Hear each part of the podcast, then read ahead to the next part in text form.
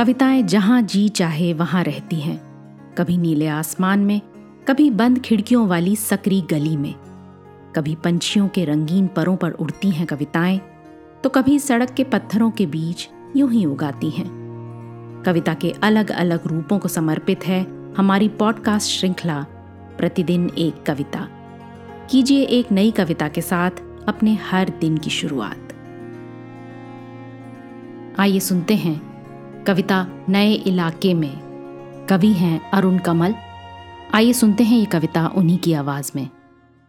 कि नए बसते इलाकों में जहाँ रोज बन रहे हैं नए नए मकान, मैं अक्सर रास्ता भूल जाता हूँ।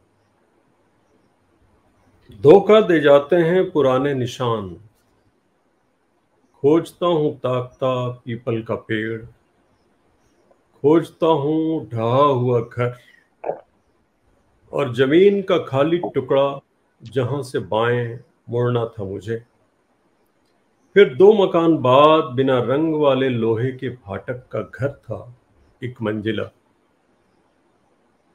और मैं हर बार एक घर पीछे चल देता हूँ या दो घर आगे डगमगाता, ठकमकाता। और मैं हर बार एक घर पीछे चल देता हूँ या दो घर आगे ठकमकाता।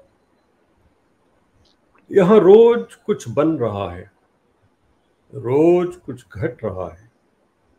यहाँ स्मृति का भरोसा नहीं। एक ही दिन में पुरानी पड़ जाती है दुनिया। जैसे बसंत का गया पतझड़ को लौटा हूँ, जैसे बैशाख का गया भादों को लौटा हूँ।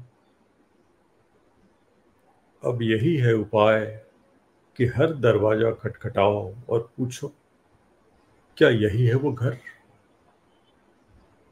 समय बहुत कम है तुम्हारे पास। आ चला पानी, ढहा आ रहा आकाश।